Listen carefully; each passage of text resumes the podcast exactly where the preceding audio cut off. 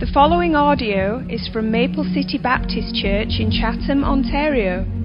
For more information about Maple City, please visit us online at maplecitybaptistchurch.com. If you have your Bibles with you this morning, please turn to the book of Hebrews, chapter 9. Now, I understand that turning to the book of Hebrews is a bit of a scary thing because Pastor Dressler just finished a little while back a whole series on the book of Hebrews, and he did a wonderful job walking through that book. But as I studied this for the past couple weeks, thinking about this time together, I kept being drawn back to this one text in Hebrews chapter 9. I couldn't get it out of my head. It was just, it was the thing that said everything I want to say. And so I would say that if, if you get anything from the Word of God this morning in Hebrews 9, then you should go back to listen, re listen to all of Pastor's sermons on Hebrews 9, and I'm sure they will be much better. but I'm, I'm glad you're here this morning. I'm glad we can be here together to celebrate the Lord's Supper. It is a special time because it is the service that our Savior has called us to. Right? We are called to come to the table to remember. And Jesus did that, I know, because it is, it is so common for us to forget to remember the most important things. Right? We can live our lives so easily and be distracted and be caught up in details that don't really matter. And we can be in our circumstances and only see those things. But this service calls us to remember what is absolutely the most important thing. And that is the fact that Jesus, the Son of God, came to die for you. That's a glorious truth. As believers, we look back on human history and we believe that through the death of Christ, we can be saved. And though that that day, 2,000 years ago, may be the most shameful death day in human history, because that is the day that humanity crucified God, the Savior. It is also the most important day in human history. It is the day that for many of us, our eternities changed. The day that Jesus died for us, the day that his blood was spilled, the day that our ransom was paid. And the resurrection, three days later, was God's stamp of approval on what Christ had done, that he truly was who he claimed to be, that he had conquered death and now was risen again to be seated at the right hand of the throne of God forever. So here we are today, the communion service, services that Jesus gave us. And I want to begin by making a bit of a confession. This week was a tough week for me. And I don't know if this happens to you, I'm sure it does, but there are some weeks that just seem harder than others. And it was not for any particular reason, it was just study felt hard. And the kids, they were bad. and I, I responded not, not well all of those times. And we're going through this parenting class that is telling me exactly what I'm supposed to do, and I'm not always doing it. And so it, it was just personally one of those weeks that is more difficult than usual. And last night, I sat down to go kind of look through this one more time before going to bed. And I, I got to tell you, I was so grateful for the reminder.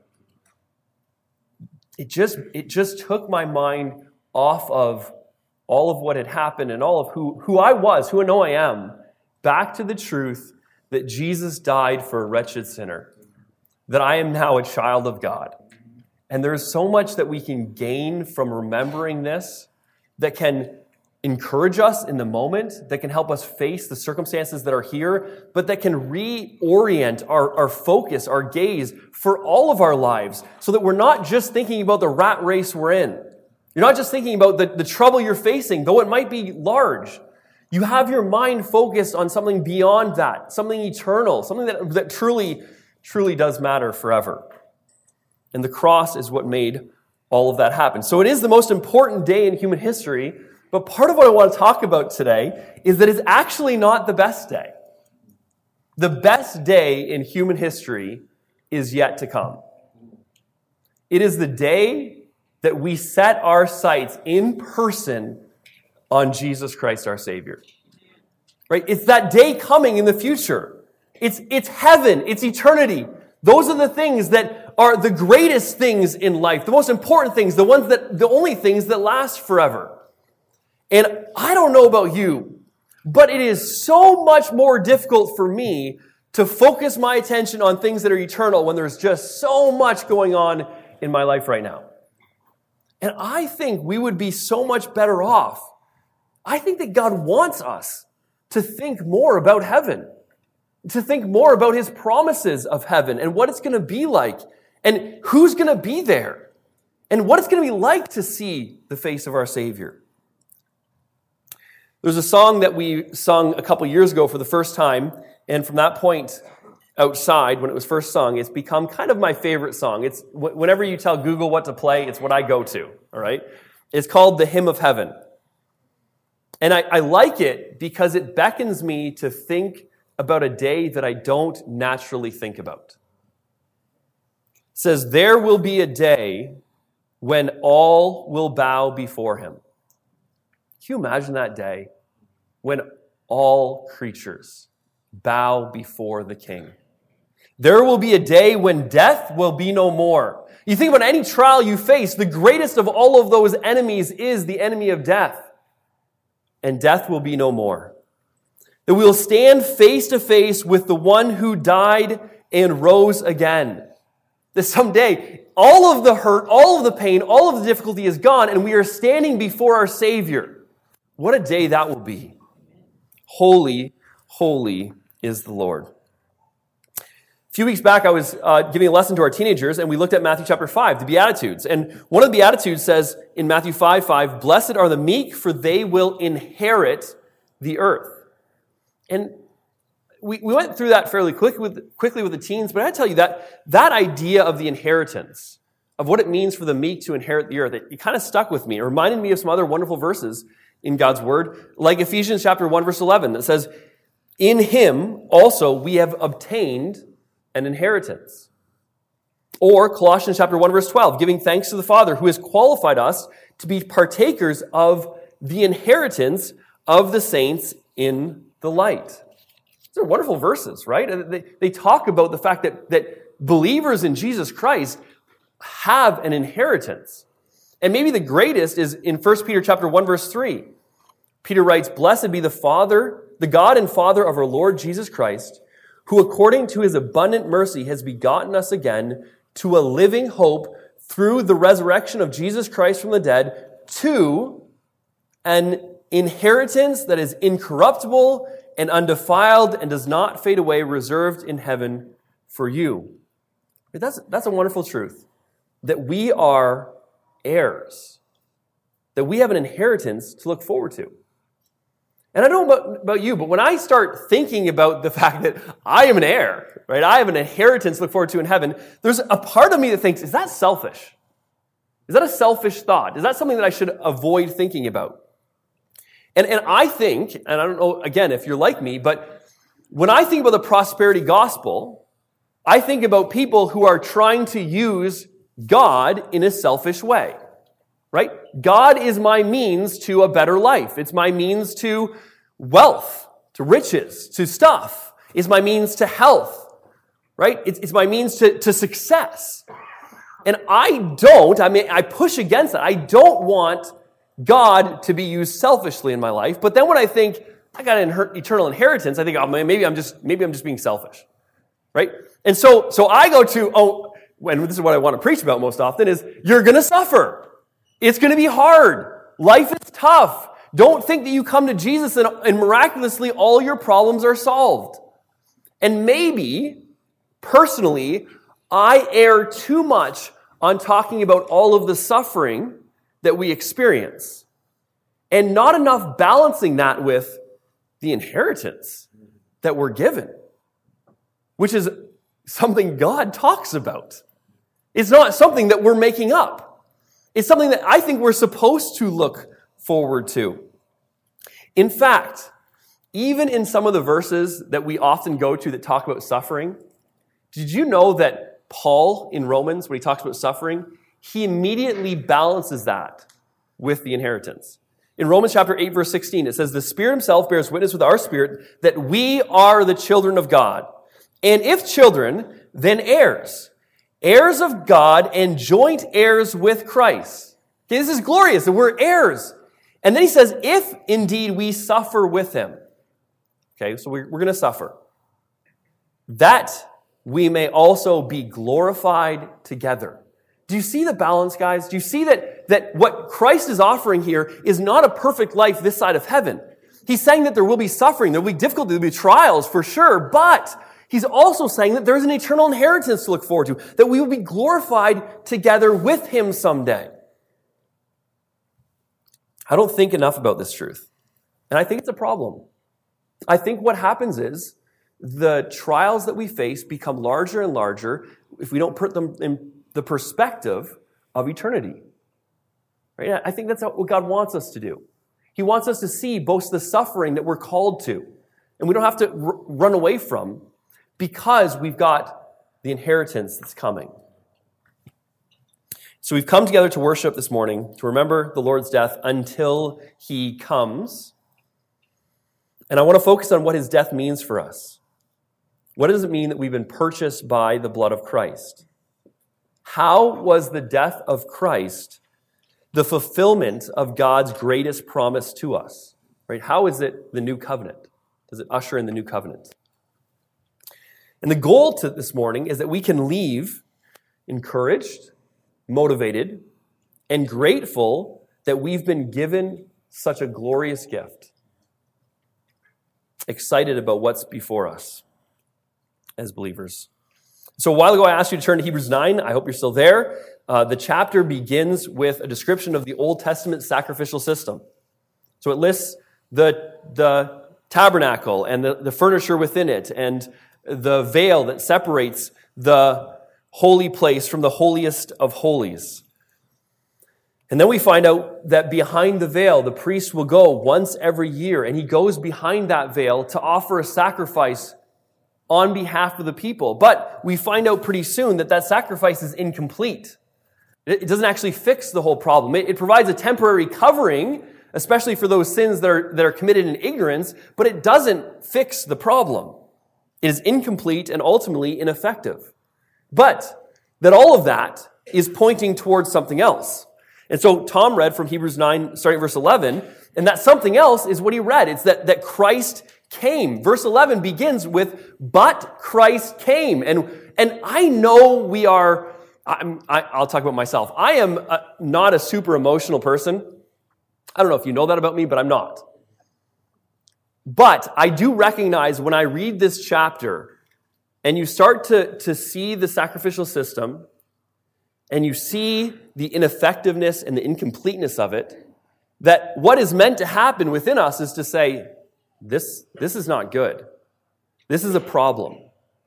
And then when, when we get to verse 11 and it says, but Christ came, that is the exciting part, right? That's the part that we, we pay attention to, get excited about. He says, not with the blood of animals, right? He didn't take what the priest did. He took his own blood and not just to a symbolic altar that, that God told them to create. No, he took it to the throne of God in heaven.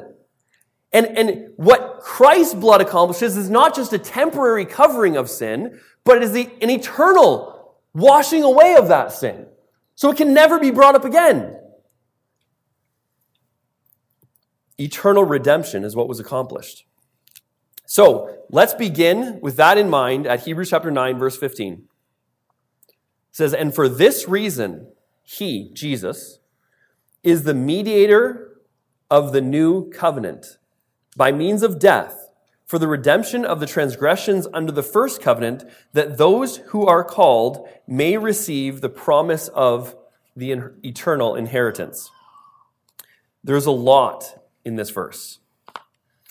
He begins by saying that for this reason, because Christ has gone to the throne of heaven, because he has spilled his blood, because he's poured that blood over the altar and all of our sins have been washed away. Because of that, he is now the mediator of a new covenant. Does anybody know what a mediator is? What does a mediator do? Right? It takes two parties who are at odds, who can't come together. They're irreconciled. And a mediator somehow steps in and he finds a way to bring those parties together. And so Jesus is the mediator of the new covenant because he took a perfectly holy God before whom sin can never enter. And he took a perfectly unholy people who sin by nature and by choice on a very regular basis. I would say daily, but it's more than that. And he reconciled those two things. He brought them together. He mediated a new covenant, the new promise.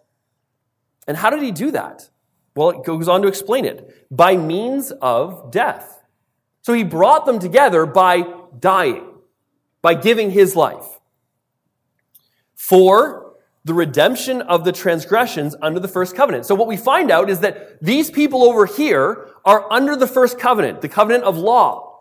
And that based on what the law says, they deserve judgment. Okay? There is no person in human history outside of Jesus who does not fall short of God's law. Romans chapter 3 makes that abundantly clear. Every single person has broken God's law. So under God's law, we are all deserving of judgment. And Jesus comes to redeem us from those transgressions, to buy us back. So all of those who are under the first covenant, who cannot be reconciled to holy God, can now be reconciled because Jesus has died, spilt his blood to redeem those under the first covenant. Okay? Then he goes on, he says that those who are called, those who, those who come to Jesus in faith, may receive the promise of the eternal inheritance. So not only do we find ourselves here now with the ability to be reconciled, because there's a mediator, but we find what, we're, what we get, what we're reconciled toward, that there's an eternal inheritance available to us. Now he's going to take this idea of an inheritance and he's going to explain it. And I think he spends the next 13 verses or so defending and explaining what it means that we have an eternal inheritance.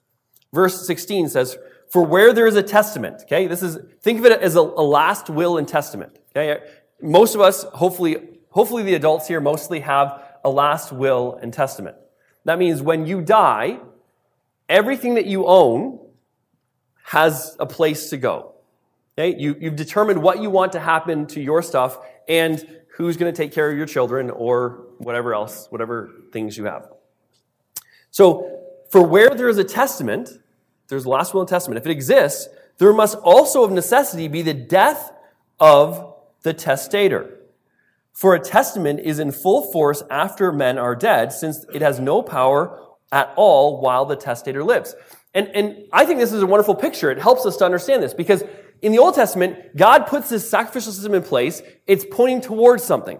He also has prophets who come and they talk about the fact that one day Jesus or a, a Messiah will be sent and that he will bear the sins of mankind. He will, he will be slain as a lamb and he will take our sins upon himself. So this is all promised. There's, if you will, a testament in place, a promise in place. But if you think about your own will, right? Uh, Tara and I have a will. It is not super updated, and some of our children have no home if we die. but, thank you. Uh, but that will, while I'm living, can be changed.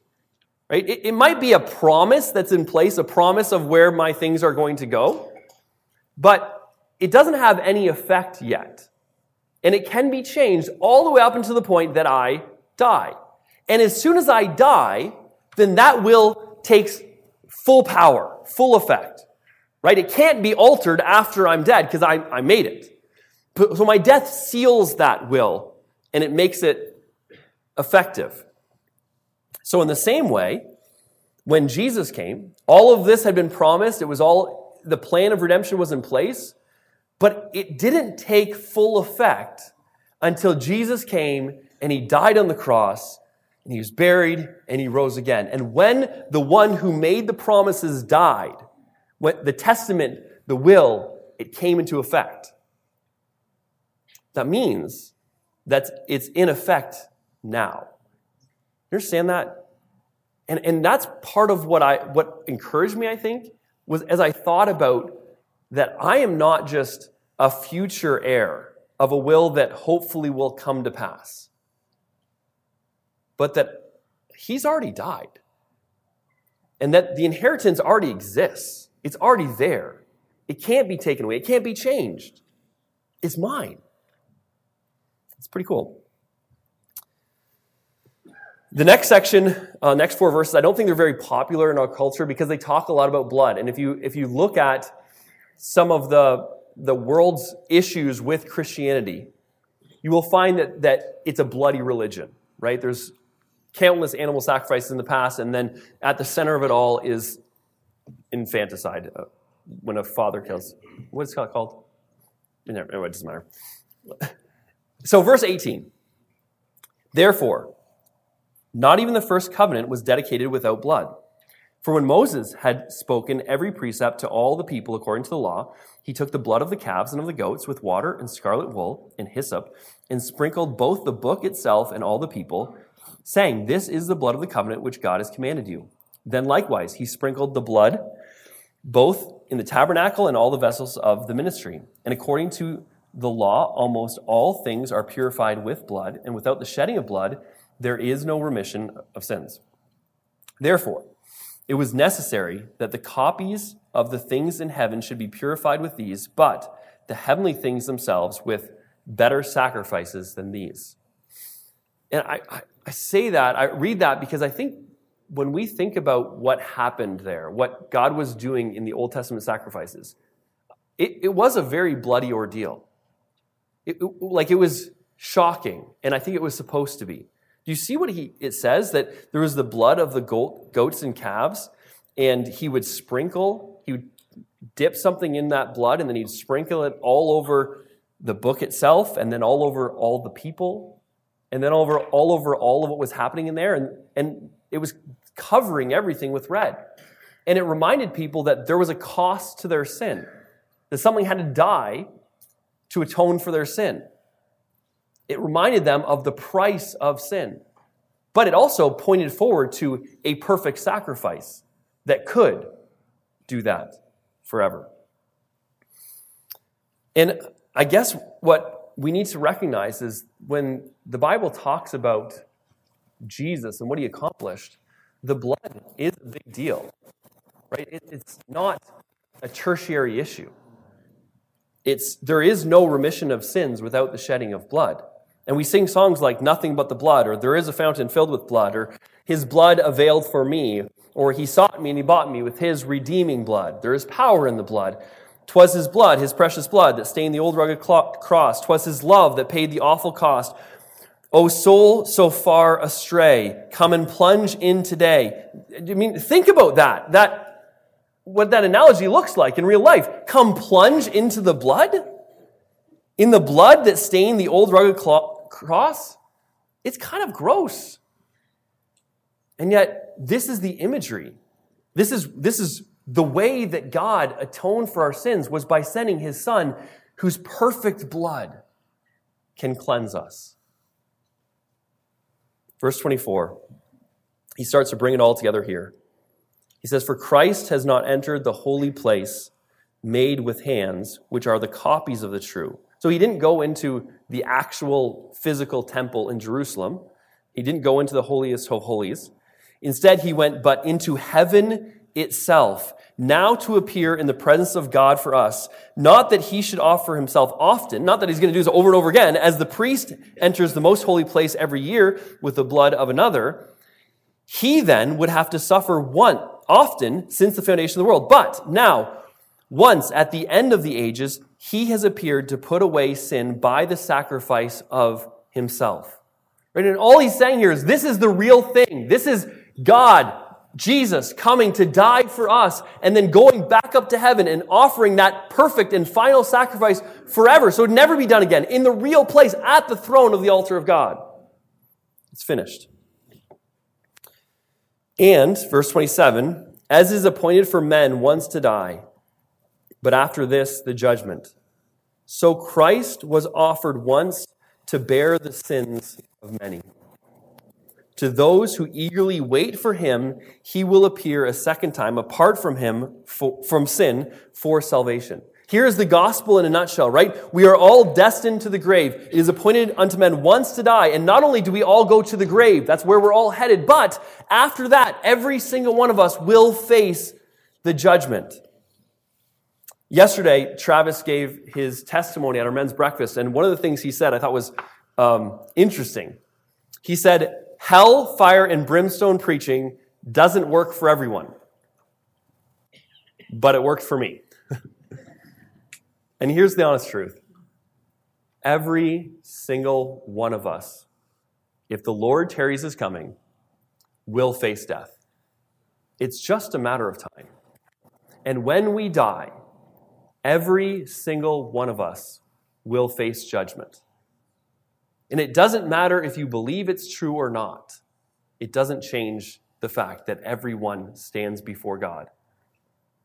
And in that day, if we can wrap our minds around the standing before a perfectly holy God, what do we have to offer? And the answer for human beings is absolutely nothing.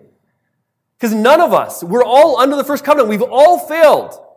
And that blood of goats and calves that covers for a little bit, it, it, it's not going to cut it. And so here enters Christ. He offered himself once to bear the sins of many. It's the gospel, right? That Christ came and he died. He gave himself so that he could take our sins upon himself. Everything that makes us dirty and guilty and unrighteous and unholy. All of it. Yeah, the worst part of you. Like the thing that you would never tell anybody else. Jesus came, took that on himself, died on the cross. Your sins are nailed to the cross. And you receive his per- perfect righteousness. And then he says, those who eagerly wait for him. In other words, those who have placed their faith in him, who are trusting him, who believe in his finished work on the cross, who believe he is the Lord and that he's coming back. Those have their sins separated from them.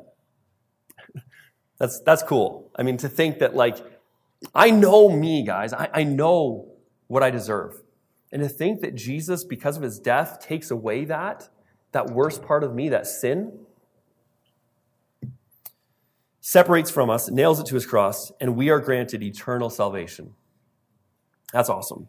And so, before we close, notice the cost of the inheritance. The cost of the inheritance was the incarnation of Jesus, God becoming man, the life of Jesus, living a perfect and sinless life, so he was not deserving of his own punishment, and then his death on the cross as he shed his blood for us, his resurrection, and now his mediation for us in heaven. What is the result? What is the result of all of this? Because this is kind of where I want us to, to leave thinking about. The result is we are forgiven, we are washed clean, our sins are separated from us, we have an eternal inheritance, we are heirs of God and joint heirs with Christ. Right? This is not just talking about, man, you've got fire insurance. You've got this paycheck that you're going to get someday in heaven. No, this is a brand new person a new human, a new creature. Again, with our teens, um, I was sitting with them and kind of like just in our grow, in our small group, I was I was looking out and I was thinking like how shameful it is that the whole world is telling them where their value comes from, and that that it's so hard for them to really get it. It's it's not in what they look like. It's not in how many likes they get. It's not on how cool, how cool they are or how smart they are or how talented they are, athletic or any of those things. It is in the, what God sees of them. It is in who they are in Christ. And, and then I started thinking about the fact that we have people in our world who are teaching the same thing the world is teaching, and they're putting a Christian spin on it people like Joel Osteen, who are giving positive affirmations that this is what you need to do, and this will make you feel better. And I looked up some of these. The first eight, here, this is what came. It is, I am successful. So you're supposed to affirm this, and then it will come into being. Guess what? Probably won't. I mean, who knows what defines success, but if you stand there as an unsuccessful human being and you just say, I'm successful, nothing's happening. I'm confident. Maybe not, though. You talk to most teenagers, they're not super confident. They just try and pretend. I think it's probably true of a lot of adults, too. I am powerful. okay. Uh, until you get a cold or you hit by a truck. Um, I am strong. I am getting better and better every day. I am not. I am not getting better. I'm at that point where I'm on my way down, you know? All I need is within me right now. oh man. If that's true, man, I am in so much trouble. Because what's in me without Jesus is, is not good. I am motivated. Okay, but what about the days that you're not motivated? Can you just say that and then you are? I am an unstoppable force of nature. okay. How about, but, but like we do that and we say that that's, that's ridiculous and I think unhelpful. But what about truth? I am a child of God. I am forgiven. I am accepted. I am adopted. I am worth dying for. Not, I mean, I don't get me wrong. I don't think I'm so wonderful that I'm worth dying for that way. I'm, I'm saying that the God of heaven looked down on the earth and saw a wretched sinner and said, I'm going to die for them. I have an inheritance that is incorruptible, undefiled, and being kept in heaven for me. I am an heir of God and a joint heir with Christ, a citizen of heaven. I am a prince in the kingdom of God. I am empowered and sealed by the Spirit of God. I can see victory in my life because of Christ who is in me. I can have joy in my circumstances because my joy is found in Him. What if we spoke truth to ourselves more often? What if we considered what His death has accomplished for us, both in this life and forever? Uh, we all love the idea of an inheritance, don't we? I mean, if you were to just think about a, an earthly inheritance, it sounds really nice until you start thinking about it more and you, you realize that in order to receive an inheritance, somebody you love has to die. That's not a good thing. You don't want that to happen. And then most of the time when people receive inheritance, they end up fighting about it with their siblings or, or whatever. It takes good relationships and ruins them. Some of you have probably been through that. Um, and the inheritance that you receive is probably not as much as you hope for. And then it fades away so quickly. And a lot of times when we receive inheritance is not when we really need it in life. It's kind of later in life when you're already set, right? And so you go buy a Rolex or something. Like that's, that's, the earthly version doesn't, it doesn't, it's not as wonderful as it sounds, but we like the idea of it. But what if we caught the idea of an eternal inheritance that isn't fading, that's been already purchased for us? Oh man, I just, I wish we would, we would see that we'd believe it. And we could, we leave here motivated by it, motivated to love and to serve and to face our circumstances differently than we are because of what we have in Him. I'm going to close with this quote by Thomas Watson. He says, Has Christ provided such a, a blessed banquet for us? Does he not nurse us abroad, but he, he does not nurse us abroad. He's not, he's not pushed us far away, but he feeds us at his own breast, nay, by his own blood.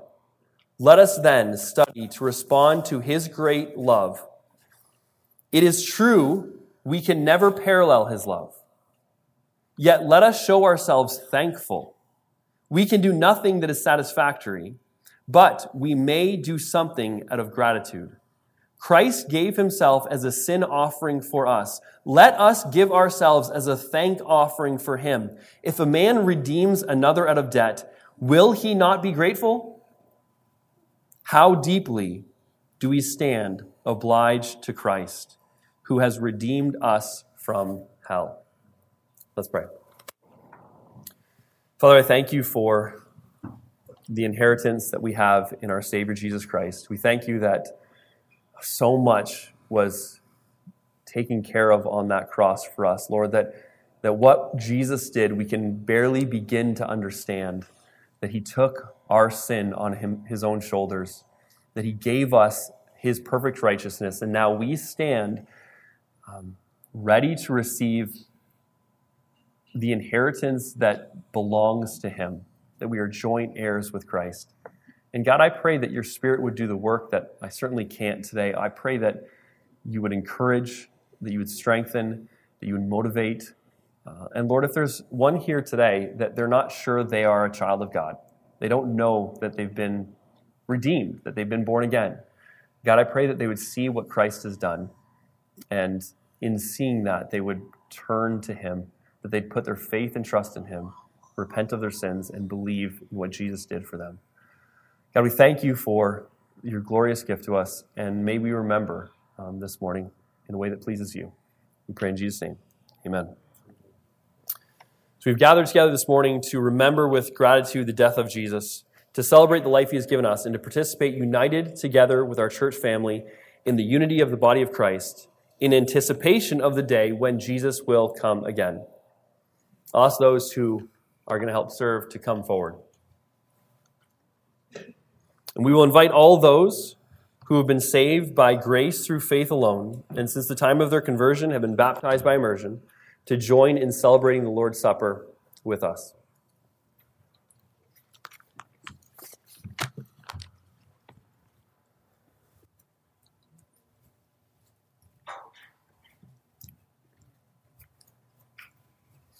At this, this time, I'll ask the men to help hand out the elements. Actually, no, they should stand up.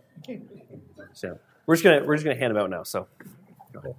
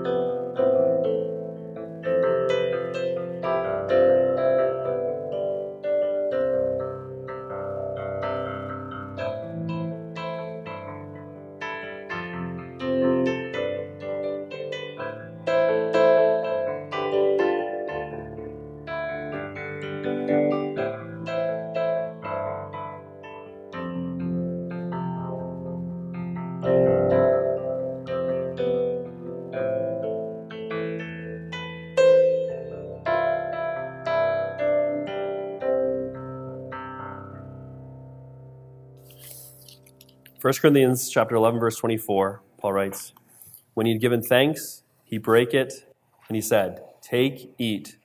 This is my body, which is broken for you. Do this in remembrance of me. Paul, would you pray for the bread? Oh, sorry. Herb.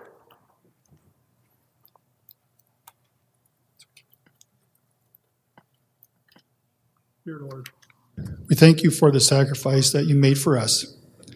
As we hold this bread, we come to you to repent for any sins we have committed. We remember that you suffered. Your body was broken so we could have our sins forgiven and have access to eternal life. We are truly grateful. Amen. Jesus said, Take, eat, this is my body. Eat and remember.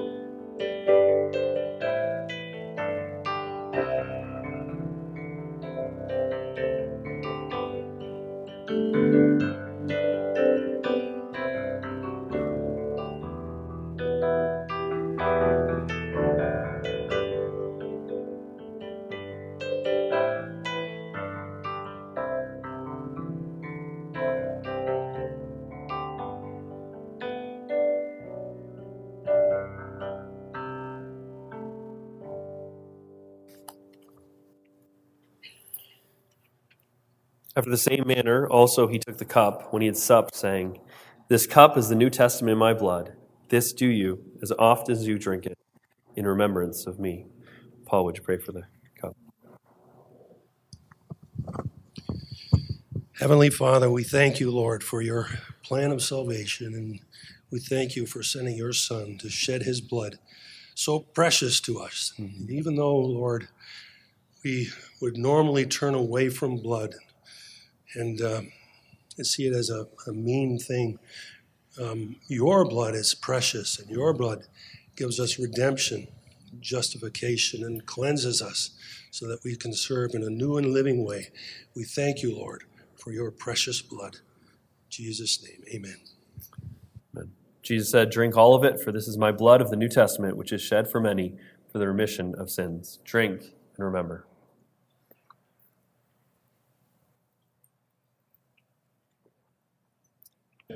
Thank you for listening. If you would like to learn more about what you've just heard or are interested in the ministry of Maple City, please visit our website at maplecitybaptistchurch.com.